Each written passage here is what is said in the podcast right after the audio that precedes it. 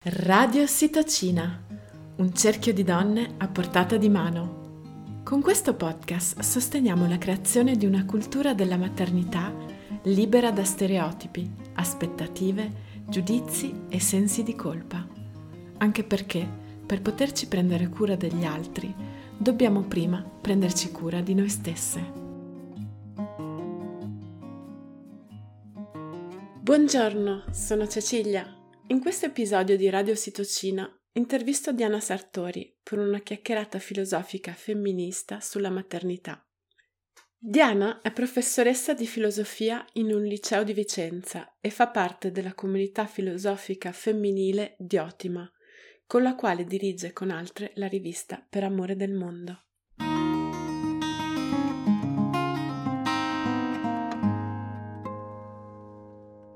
Buongiorno Diana, benvenuta. Buongiorno Cecilia, ciao. Benvenuta a questo nuovo episodio di Radio Setocina. Sono veramente contenta di averti qua. Sei stata la mia prof di filosofia preferita alle superiori e, e ho continuato a seguirti dopo per scrivere la mia tesi dell'università. Quindi forse, anche se io non sono madre, un po' di maternità simbolica l'ho avuta. E anzi, e per questo sono, sono particolarmente contenta perché ogni tanto che qualcuna delle figliole simboliche torni essendo grande e cresciuta meravigliosamente, mi piace e mi dà soddisfazione. Mi interessava parlare di questa maternità simbolica perché fai parte di questo gruppo di, di filosofe femministe che si chiama Diotima e mm, dove so che le relazioni sono molto importanti e eh, parlate anche molto di maternità, maternità appunto simbolica e mi interessava saperne, mi interessava saperne di più su questo tema qui. Sì, mh, mm, credo che mm, anche se eh, quando mh, mm, questa comunità filosofica femminile ancora nell'84 è partita, ehm, forse allora non avevamo così tanto al centro eh, il tema della madre e del materno. Eh, allora la nostra la parola chiave era la differenza sessuale eh, per noi, quindi diciamo erano anni di un, di un femminismo che mh, cominciava a riflettere sì sul, eh, sul materno e sul rapporto del femminismo e delle donne femministe, delle donne in generale con la madre, ehm, però eravamo ancora in fieri, diciamo. E la madre è venuta al centro delle cose un po' più tardi, diciamo qualche anno, qualche anno dopo, eh, ed è stata credo una, una svolta eh, per noi.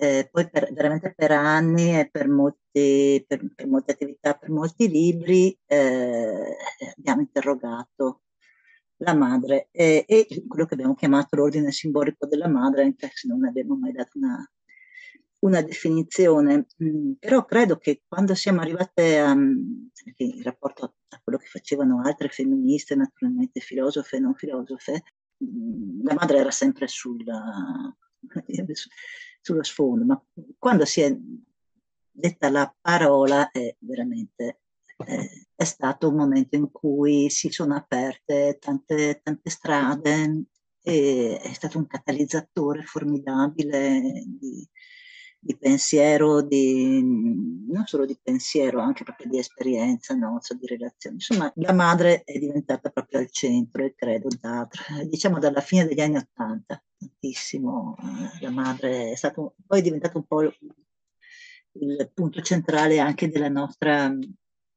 eh, peculiarità rispetto ad altre, ad altre riflessioni femministe. No? Eh, comunque non eravamo solo noi, era il momento, secondo me, era il momento perché eh, la madre non era un tema del femminismo degli anni 70. Degli anni 70, che io, io non ho vissuto il femminismo negli anni 70 per età, però eh, l'ho presente anche perché molte di noi sono, eh, erano più vecchie no? e quindi erano le madri fondatrici del femminismo in Italia, diciamo le nostre madri, in particolare le donne della Libreria delle Donne di Milano, Luisa Muraro in particolare, eh, Maria Cigarini. Però negli anni 70 le donne che avevano fatto il femminismo erano spesso in un rapporto un po' conflittuale con la madre, cioè la questione era molto la, sì, la libertà femminile, eh, la sessualità, togliersi dal destino di madri. E negli anni 70 il femminismo um, aveva molto al centro la libertà sessuale di una donna, eh, irrompere anche con le proprie madri, quindi avere un destino diverso, non sentire la maternità come eh, un obbligo, eh, non essere come le proprie madri. C'era un movimento insomma di, di, contrasto, come di separazione, a volte di rifiuto, e questo eh, appunto ha caratterizzato molti anni del femminismo degli anni 70, che comunque non era molto filosofico, era più politico, teorico. Invece poi diciamo che negli anni 80, soprattutto nella seconda metà degli anni 80, come si è capito che senza le madri, senza il riferimento alle madri, come dire, ci si trovava spaesate nel, come, non dico nel vuoto, in una dimensione come più individualistica, che, che si perdeva una grande forza. Eh, bisognava rifare i conti, fare i conti con la libertà femminile voleva dire fare i conti con la madre, per ognuna. Certo era un, um, era un percorso delle figlie.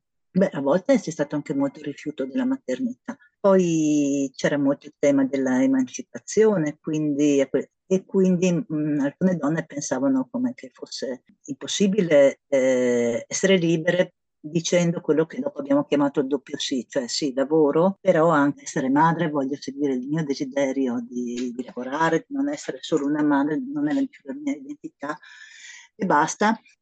E quindi come mettere insieme eh, le due cose, eh, sia nella vita eh, di lavoro per um, affermarsi, sia nel fare i conti con le proprie madri e con le donne prima di noi.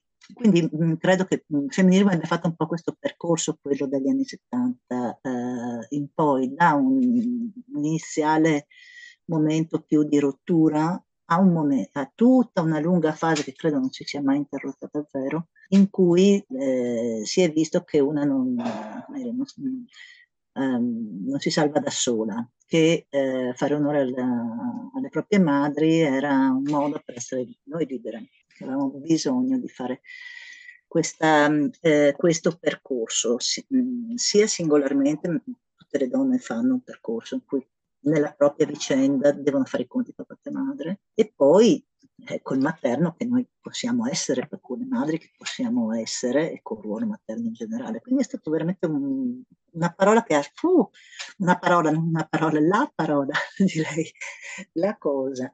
Ecco, questo te l'ho detto un po' dal punto di vista di, di come l'ho vissuta io, cioè attraverso contro col femminismo e con il pensiero della, eh, della differenza. Perché naturalmente se invece si stava alla filosofia le cose non andavano così bene.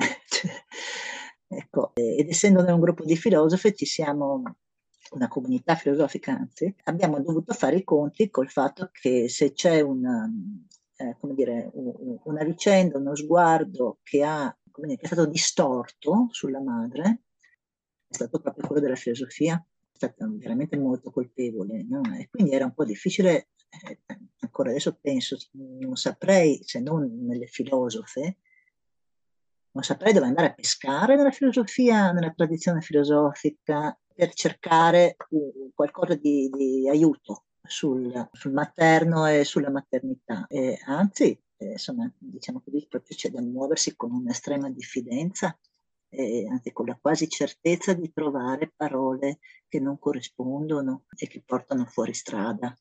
Comunque molte donne avevano fatto questo filosofe e so, hanno cominciato proprio da lì, da non è neanche dall'inimicizia, proprio dal furto filosofico che c'è stato della potenza materna e della eh, generazione.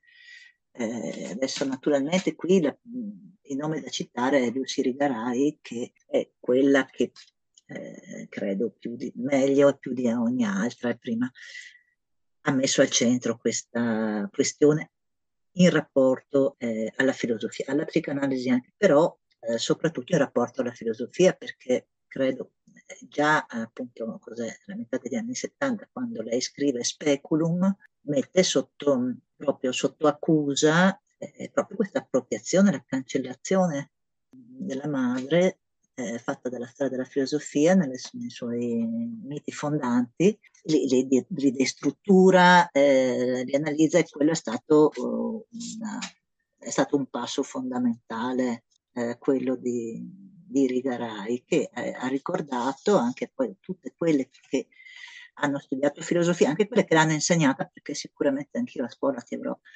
raccontato come eh, Socrate diceva che faceva eh, il mestiere di, di, sua madre, che era levatrice, no? solo che invece che fare partorire i corpi faceva partorire eh, le anime, no? e, e, quella è una prima grandissima appropriazione. D'altra parte, se pensi, tu, pensi, la filosofia ha a che fare con i concetti, concetto significa concepito e questo appunto eh, il lavoro del concetto si è posto contro il lavoro del concepimento e, e, e, della, eh, e della, maternità. No?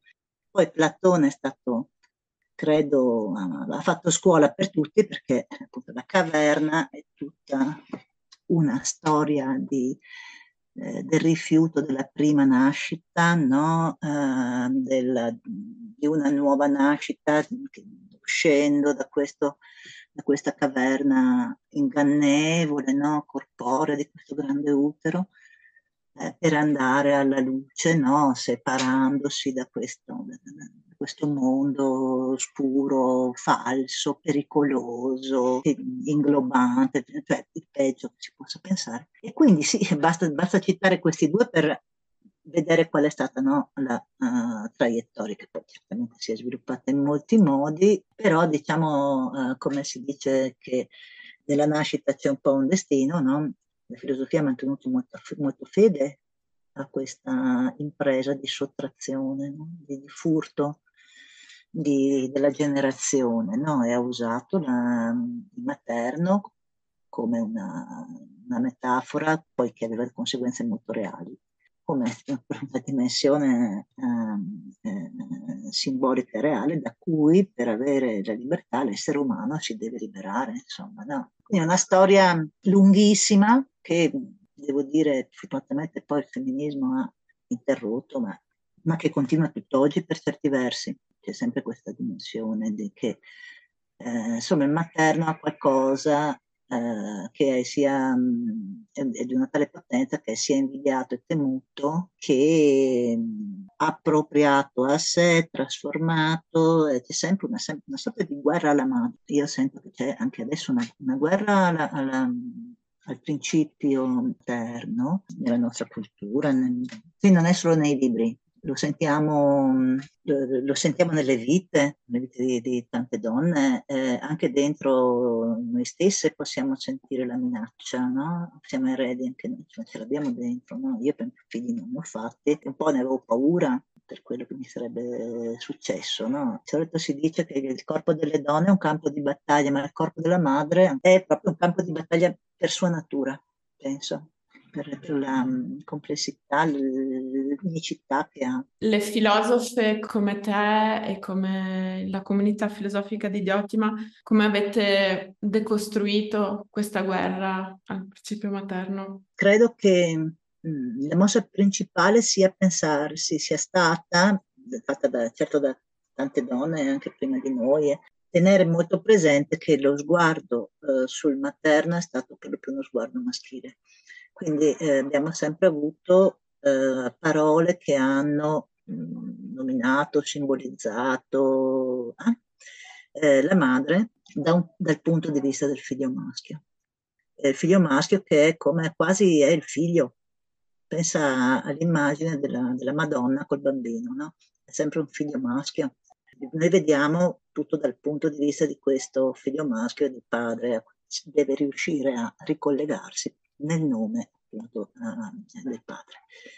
E questo è stato raccontato in, uh, in tanti modi, eh, anche in modi eh, molto esal- non esaltanti, di grande amore per la madre, una vera e propria mitizzazione della madre, no? Quindi il materno, questa, come tutto ciò che è il, il bene, no? E quindi una madre tutta buona, tutta santa, tutta luminosa, eh, appunto eh, assolutamente mitizzata, che certamente non è, anche se poi magari ne parliamo, c'è stato anche un filone eh, di, femminista di grande gestazione no? della, della, virtù materna, no? però appunto nella costruzione del mito di questa madre, che non era certo una madre reale, e quindi c'è stata una specie io la chiamo le, le, come una sorta di polarità, no? una doppia faccia che il pensiero e la storia, la nostra tradizione, il pensiero maschile del figlio padre ha costruito, dove c'è una doppia faccia eh, della madre, da una parte tutta buona,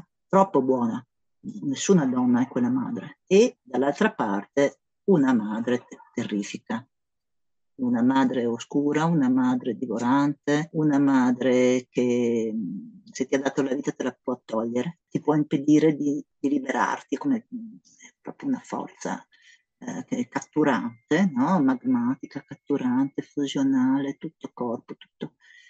E quindi questa doppia icona, no? eh, tutta buona e tutta uh, cattiva. E questo è stato un po' il tema fondamentale eh, de- della nostra tradizione, la, la, buona e la cattiva, anche sulla donna, questo, ma particolarmente eh, sulla madre, perché lì la minaccia è sempre molto forte. Ora io credo che eh, tutte e due le immagini siano pericolose e non abbiano a che fare con lo sguardo che una donna può dare sulla madre queste due immagini, anche quella buona, eh, imprigionano, ci danno uno sguardo, è la madre del patriarcato eh, e sono, eh, nella, in questa specie di coppia, sono tutti e due funzionali, come dire il nome del padre. Qui non c'è parola di donna, non c'è legame, sembra che, come ha detto Rigarai, naturalmente, dire, la missione eh, fondamentale della nostra tradizione è stato separare le madri dalle figlie, recludendo le,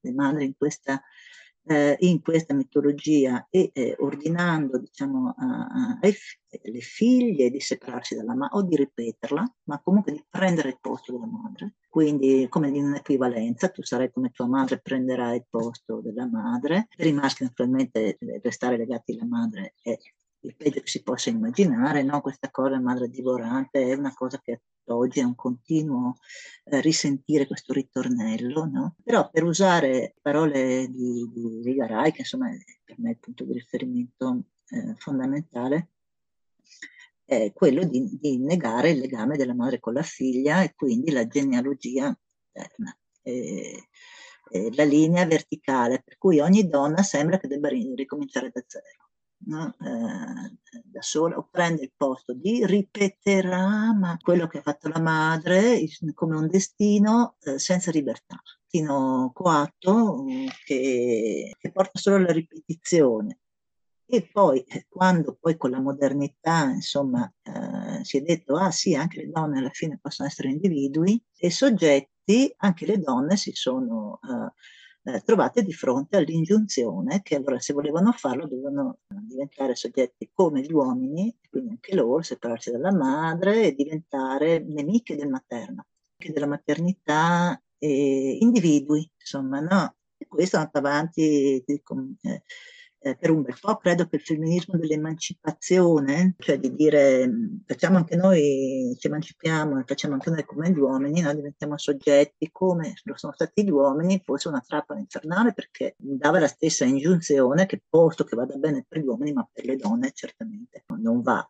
Quindi un po' sia da parte maschile con l'ingiunzione, sia da parte del primo femminismo dell'emancipazione, c'era un po' da dire, beh, come gli uomini devono per diventare liberi devono uccidere il padre come, come Edipo, no? Così anche le donne devono separarsi dalla madre, no? eh, che era una nuova versione della solita cosa, comunque eh, l'unione della madre e della figlia, il legame fra la madre e la figlia è pericoloso.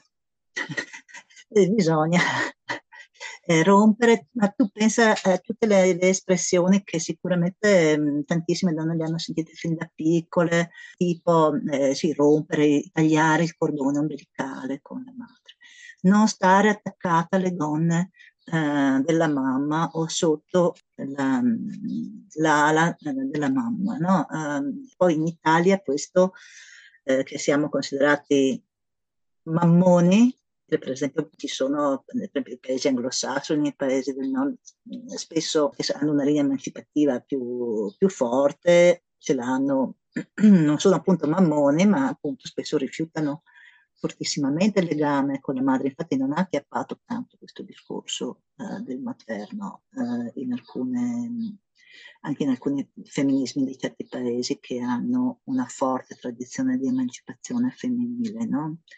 Anche se lì magari sono state fatte delle battaglie molto forti e anche delle volte vinte perché, mh, come dire, eh, si potesse avere un aiuto alle madri per, per esempio, poter tornare a lavorare, no? avere gli asili, no? ma come tutte condizioni esterne però mi sembra, mi, mi sembra più che condizioni simboliche e interiori. Quindi sì, se mi aiutate anch'io riuscirò a fare come un uomo, come se diventare madre non cambiasse niente. E non credo che sia così, anche se non l'ho vissuto, non, non penso, che, penso che, che, le madri che ti ascoltano, insomma, penso che nessuno possa dire che la maternità è qualcosa che non cambia chi sei. Qualcuno può sentirsi eh, magari sotto stress o, o eh, più debole, impoverita, più bisognosa, però io ho sentito molte donne che invece si sentono più forti e come dire, la vivono come un'esperienza di potenziamento, di crescita, insomma, non, non qualcosa che indebolisce, ma qualcosa che rafforza. Eh, però insomma lì la questione della, delle, tutta la mitologia del materno e di, e di quanto nella società eh, questo abbia degli effetti strutturali, oltre che sim, proprio simbolici e strutturali insieme, anche interiori. Quindi noi abbiamo cominciato a cercare di guardare cosa con occhi di donne e soprattutto a guardarsi nei, negli occhi fra donne, perché di certo la tradizione sì, la decostruisci, però aiuta poco a, fare, a, fare, a trovare le parole, no? bisogna parlarsi fra donne e cominciare a condividere eh, le, le, cose, per trovare parole nuove, per pensare sia, sia a noi stessi, la nostra libertà, sia anche, anche la madre. Poi si è cercato anche di mettersi in contatto, se non realmente, almeno simbolicamente con la madre, e ritrovare quella forza, quel legame che era il legame proibito, no? E credo che sia un lavoro molto che è in corso e che va su tantissimi livelli. Forse è stato fatto appunto molto più dalle figlie, però siccome nel frattempo le donne del femminismo sono diventate non solo madri ma nonne, cioè, e comincia ad esserci della, un bel po' di lavoro fatto. Ecco, non so se ho risposto, perché poi sono talmente tante le cose che che mi vengono in mente, eh, che faccio fatica a mettere ordine. È come se si aprisse un vaso. È solo che non è Pandora, perché appunto Pandora è un'altra che apre il male, no? È un, una parte, no? Anche quella. Sono, sono copie, quella è come Eva che porta il peccato, no? però se la donna è pericolosa, appunto dico sempre, dietro la donna eh, c'è una madre questa è la cosa, è la radice di tutto, è il fatto che, eh, ecco qui uso un'altra espressione, eh, di una, un'altra teorica, sì, filosofa sì, si può dire, ma eh, che ehm, è Adrian Rich, eh, che scrisse un libro che ha un titolo meraviglioso che è Nato di donna. Il punto centrale è che l'inaccettabile della nostra tradizione è che comunque siamo tutte e tutti nati di donna. L'origine materna, il corpo. È stata veramente, eh, si può dire, un'impresa strepitosa da parte del, degli uomini riuscire a cancellare eh, questa cosa e dire che, eh, che, siamo nel nome del padre e figli di padri. Ce n'è voluta, perché insomma, la nostra esperienza ci parla, è un dato, sostituire come dire, un'origine eh, simbolica paterna, linguistica paterna, eh, una genealogia paterna, quella che, è naturalmente eh, quella paterna è necessariamente non sicura lo è stata per molto tempo, no? per assicurarsi questa diciamo, presa eh, sulla, sulla, genealogia, eh, chiaramente l'attacco a, a, quello che si dà nella nostra vita, dove è la tua origine, è nella tua madre, dove sei nato, nata. Quindi è stato uno sforzo potentissimo eh, quello di, di negare questa, questa, cosa, che bisogna dire che però quando la si vede, come si aprono gli occhi, eh, non è come rientrare nella caverna buia, è veramente eh, avere occhi più, più, più limpidi, insomma, accedere a, a, una, a, una, forza, a un ordine, a qualcosa che orienta. È un bel risveglio. Credo che il femminismo abbia fatto un notevole, eh, fatto fare un notevole eh, risveglio eh, che sicuramente nella vita quando lo incontri ti mette in una strada da cui non credo si possa tornare indietro, interiore, esistenziale, non puoi tornare indietro. Invece poi nella società ci sono invece questi ritorni, no? eh, gli attacchi continuano, no? non è mai finita. Ora che il patriarcato è, beh, se non morto, eh, però morto vivente, diciamo molto aggressivo con queste eh, crisi che produce una caduta del padre, no?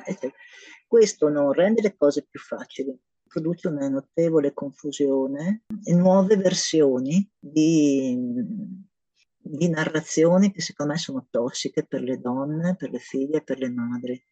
La guerra continua, secondo me, in tanti ambiti, in tanti modi, anche nei modi apparentemente più apparentemente contraddittori, per esempio si mette appunto la libertà delle donne e il loro desiderio contro il materno. Questa è una via che sempre un po' si ripropone e che non cessa di essere pericolosa in tutte le sue versioni anche successive. Diotima, come comunità filosofica, è riuscita ad immaginarsi un mondo dove l'origine materna è riconosciuta, filosoficamente parlando?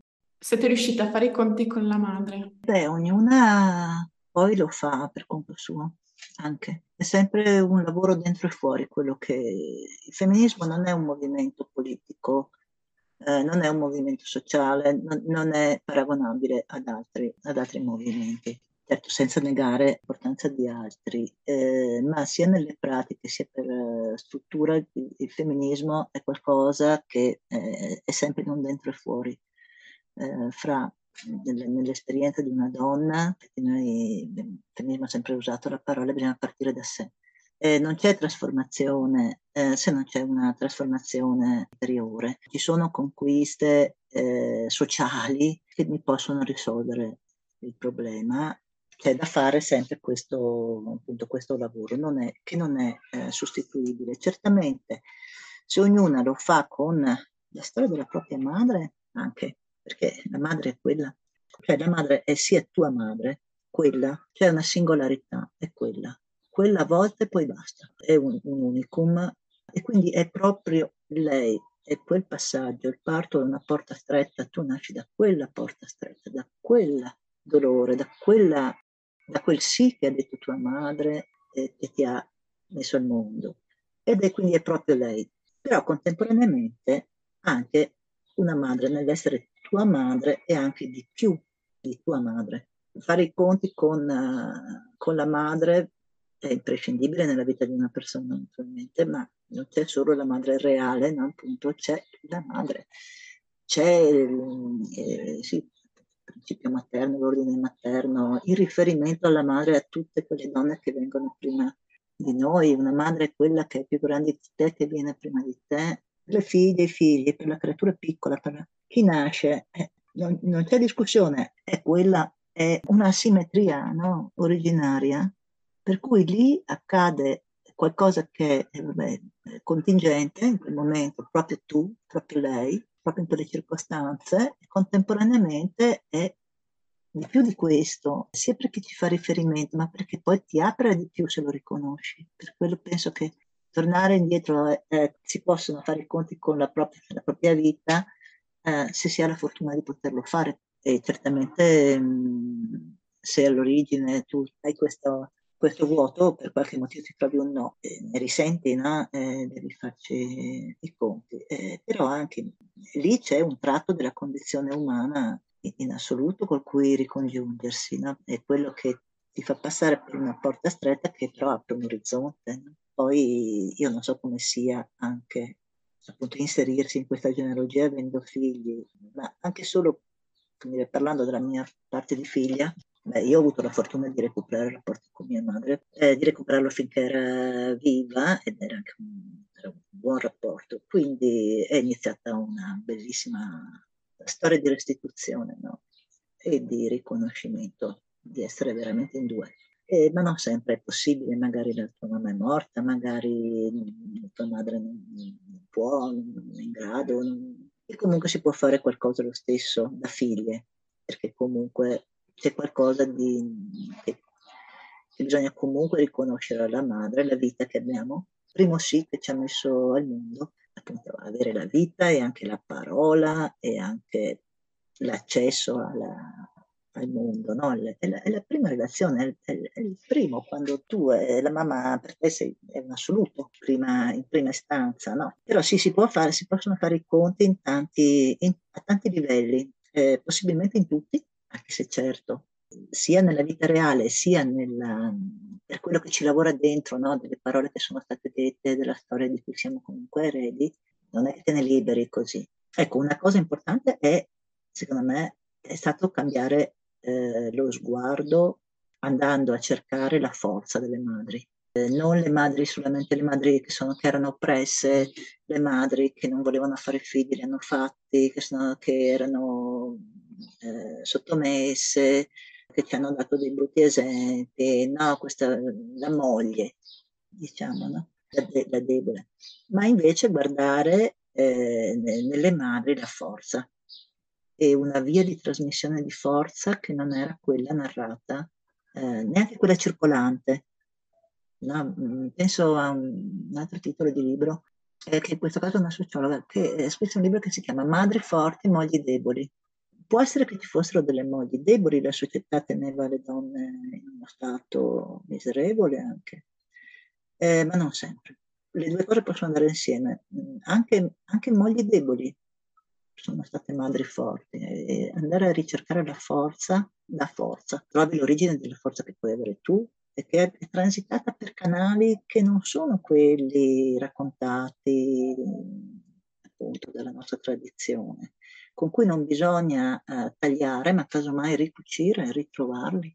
Questo quindi abbiamo fatto un po', questo, vabbè, non, so, non ho una lista di cose, però sicuramente di fidare di quello che, che sono le narrazioni, sia buone che cattive, perché la madre è oltre questo, bisogna andare in una dimensione eh, diversa di, di, di narrazioni, trovare parole nuove per la, per la maternità.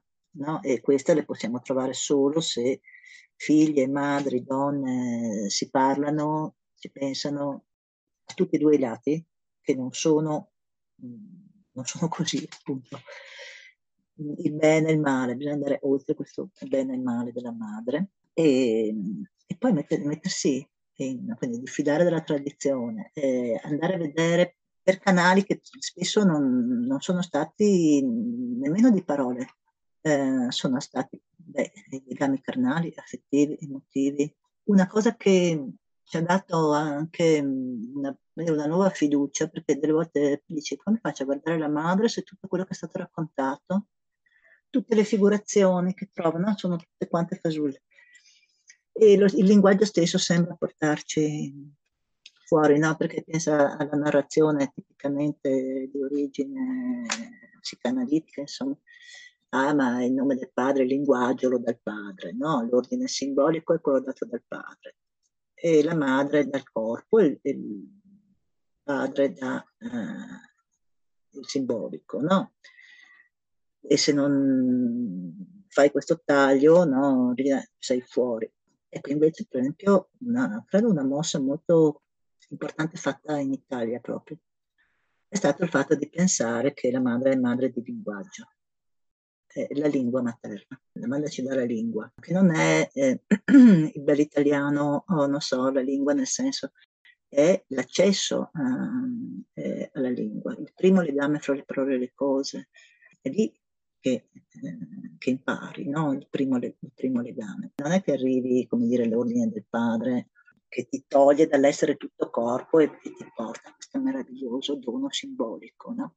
Pensare che eh, la lingua ha una matrice materna, che è una madre di parole, è una madre simbolica, appunto, non solo una madre di corpo, e che quindi dà accesso a, alla vita, sì, ma anche alla lingua, anche a, alla parola, no? D'altra parte, come mai si dice che la prima parola è mamma? Perché è rivolta alla mamma, tipicamente, no? Poi que- con tutto questo non voglio dire che i papà non possano eh, eh, dire, cerca di dire papà, ma eh, simbolicamente eh, diciamo è pensare che c'è qualcosa che non è solo corpo, perché la distinzione fra la dimensione eh, corporea e quella simbolica linguistica è stata un'altra grande fregatura, diciamo. è stato un grande inganno, no? una, una, un grande strumento della, della, cancellazione della madre. Sei solo corpo, no? come diceva Aristotele, la mamma dà come un forno, no? eh, dà il corpo e poi l'anima eh, la dà il, il padre, no? e la filiazione è paterna. Quanto tempo ci è voluto perché questa storia cambiasse e non è finita. Io avverto anche adesso che c'è questa cosa, ah, non ci sono più i padri, e allora la società precipiterà in una dimensione pulsionale indistinta, eh, solamente emotiva, no? Perché è caduto il principio paterno, cosa faremo? No, come? Eh, non è così, non, non siamo ammutoliti, no? E ci puoi raccontare anche qualcosa del mito della madre tutta buona? C'è stato un, momento, soprattutto anglosassone, no? eh, che c'è stato un po' eh, il, ehm, il, grande filone eh, femminista eh, del cosiddetto pensiero materno di Sarah Radic e, e poi anche ehm, seguito soprattutto da quella cosa fantastica che è eh, l'etica della cura, e cioè il, ehm, eh, aver messo al centro la dimensione eh, della cura che è inscindibilmente legata al materno, e allora moltissime donne hanno lavorato su questo filone dell'etica della cura e del pensiero materno. Ecco, diciamo che eh, però presente una discussione a volte si è un po' esagerato nella positività, come se eh, come dire, il materno fosse la salvezza dell'umanità, no? E quindi si è un po' caduti in quell'immagine tutta buona, eh, di cui io un po' diffido, certo meglio buona che cattiva e, e minacciosa, cioè preferisco essere pensare, però c'era questa dimensione appunto un po', chi è che l'ha chiamata? Sì, la, la Lia Civerini la chiamò la liturgia materna. Un po' questa esaltazione, ma allora col principio materno salveremo il mondo, perché le donne sono buone, le madri sono buone. Poi se una non è tanto buona si ritrova che si sente da schifo. Eh, sarò questa perfetta madre, eh, super erogativa, sempre pronta, eccetera, che è, eh, adesso eh, penso, per chi diventa madre è come dire un, un'ingiunzione eh, terribile. Eh, io credo che nella paura che ho avuto del materno c'era anche questa cosa che vedendolo appunto così potente, così buono, mi dire sarò mai una buona madre? Ma come si fa a essere una buona madre? No, quella che... Eh, ma quando mai, no? Eh, e allora una è sempre lì a, a, a sfinirsi e a stare in colpa perché non è una madre eh, perfetta, eh, eccetera. Fortunatamente Winnicott diceva che è sufficiente una madre abbastanza buona, no? Cioè, però l'esaltazione del materno come necessariamente salvezza dell'umanità, cioè anch'io ho fiducia che sarebbe molto meglio, insomma, però neanche, come dire, eh, pensare che eh, abbiamo l'aureola, perché poi eh, nessuna donna è la, ecco, se prima dicevo ogni madre è la madre, ma nessuna madre è la madre. Questo eh, come anche una donna per la verità, no? cioè una donna, sì, è una donna e sono anche la donna, ma anche nessuna donna può essere mai la donna, no? E, e anche l'uomo per la verità, eh, eh, il padre. Però questa idea della madre assolutamente buona, la madre salvifica, che sacrificale, che, che pure io, come dire, eh, amo pensarlo, credo che eh, molte donne sono state davvero la salvezza. E guai se non ci fossero state perché non avremmo salvato neanche la nostra specie.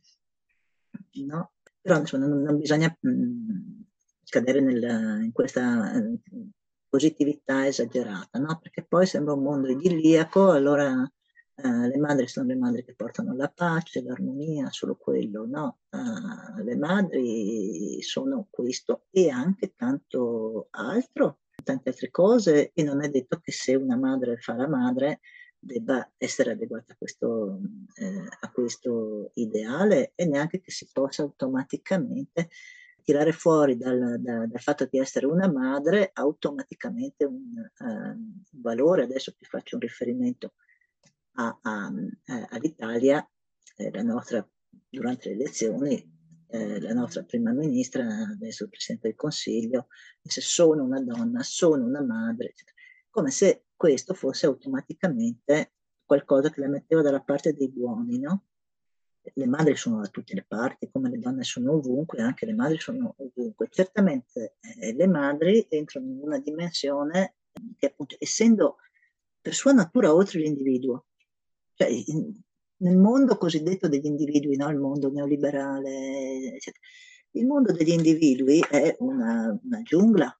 Se vuoi trovare qualcosa di buono non devi guardare gli individui, siccome gli individui sono i maschi, di solito, cioè comunque l'individuo è stato pensato come maschio si è pensato molto come individuo, cioè, le donne non, non, riescono a entrare in questo, quantomeno la relazionalità implicita nel fatto di poter essere madri e che quando diventano madri, eh, eh, come dire, la, la loro natura di individuo è veramente trasformata. Quindi c'è questa dimensione di una soggettività che chiaramente è più aperta, è più relazionale, eh, però mica detto che tutte ci riescono è che tutte le donne devono essere madri, sicuramente tutte figlie lo siamo. E mi interessa richiudere questa intervista con questa immagine della genealogia femminile o del continuum. Diciamo, il continuum materno, materno è appunto un termine di Adrian Rich, pare, e, e, genealogia invece è di Riverai. Diciamo che il continuum materno eh, ci fa pensare come ognuna, ogni donna, ha dietro di sé una donna, dentro di sé un'altra donna, che sono stati altrettanti sia la vita, altrettanti corpi e vite che si sono aperte, hanno accolto e va, dove va? Cioè, senti dietro di te questa cosa. Invece il concetto di genealogia, che è l'idea che, eh, che questo ci sia una verticalità, non è stato un continuo, come dire, di profondità, no? Tu vedi lontano, no? Questa, che è molto, è anche una storia molto di corpi. E, ehm, la genealogia accentua il, fatto che comunque qui c'è una, una dimensione eh, verticale, quindi una donna che è prima eh, di me, che mi è stata madre, dietro una nonna. Il fatto che sia così sì che, che non è una singola madre una singola figlia, eh, la, la, la madre è figlia di sua madre eh, che ha vissuto prima di lei quell'esperienza. Quando tu diventi eh, madre rivivi quello che hai vissuto e, e, la relazione che hai avuto con tua madre si riverbera sulla figlia. Di solito, beh, una di noi, Cristina Facencani, che è una, una psichiatra, eh, ha detto, beh, almeno tre generazioni eh, bisogna sempre vedere nonna, madre, figlia, quantomeno. Eh, ma le cose vanno, um, sono anche più lunghe, no? Credo che si fanno, eh, le, le, cose si fanno sempre presenti questa relazione con la madre quando si rivive il rapporto. Pensa adesso, adesso so che per esempio in sala parto vanno gli uomini, no? il padre del bambino e addirittura gli fanno tagliare il, il cordone ombelicale che è un atto simbolico molto forte, no? Perché è proprio che arriva questo papà, il padre separatore, no? E taglia.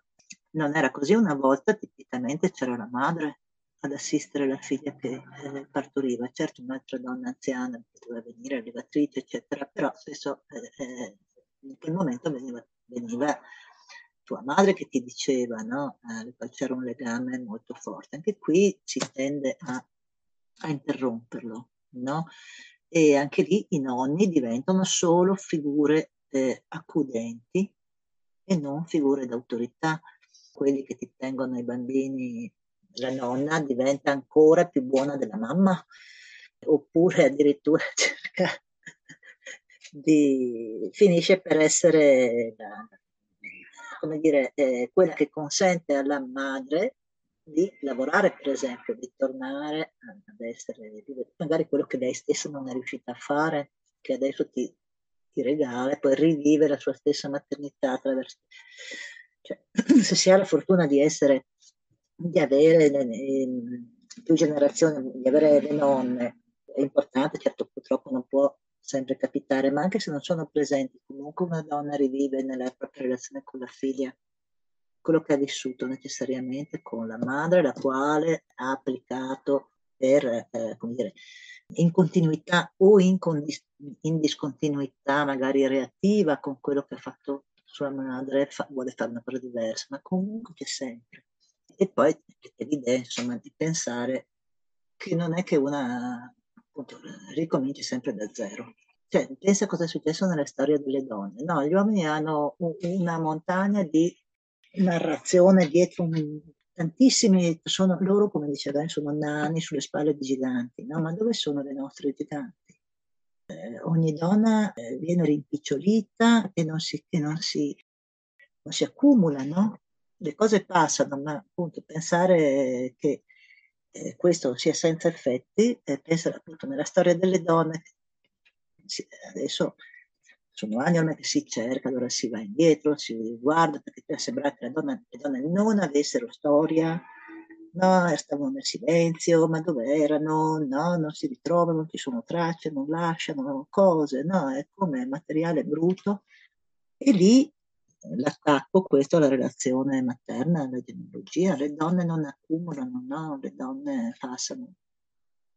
Così si fanno attraversare, no? Sono strumenti e se per caso invece tramandano diventano pericolose e come successe possono essere eh, demonizzate, no? Caccia alle streghe, l'episodio nostra cultura più grave, non è un caso che il femminismo eh, ha iniziato dicendo tremate, tremate, le streghe sono tornate, no? Quindi e ricordare che spesso erano donne, appunto tante volte erano donne portatrici di saperi, saperi sulla nascita, saperi sulla cura, eh, saperi che riguardavano la relazione nelle comunità. Cioè, io stessa sono di Genia, la, eh, la, la, mia bisnonna era levatrice, vestiva i morti, faceva piccole magie.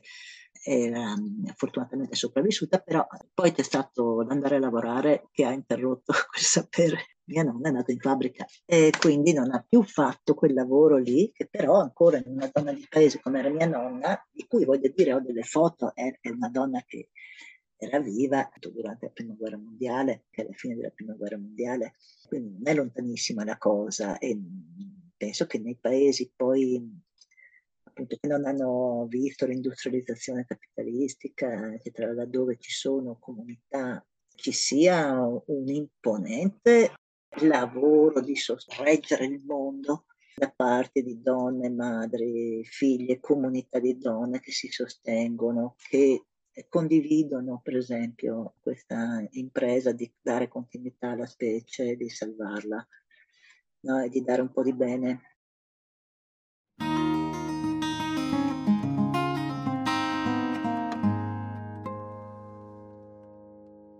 Grazie per aver ascoltato Radio Sitocino. Il podcast è co-creato dal team italiano di Mother Nature ed è finanziato da Erasmus ⁇ se ti piace questo podcast, condividilo, iscriviti alla nostra newsletter e seguici su Instagram e Facebook. Leggi la descrizione della puntata per trovare altre risorse e approfondimenti. Per saperne di più sul libro e sulle carte di Mother Nature, visita mothernatureproject.org.